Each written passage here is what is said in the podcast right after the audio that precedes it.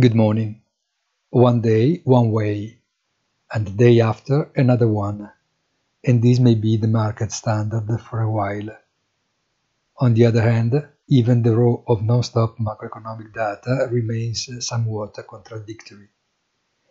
Employment in the United States continues to grow, and this worries the Fed.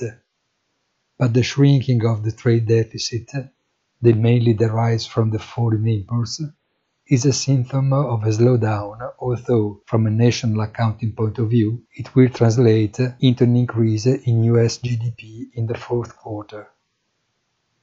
It takes time and patience to understand something more, even if this is an unknown quality to financial markets.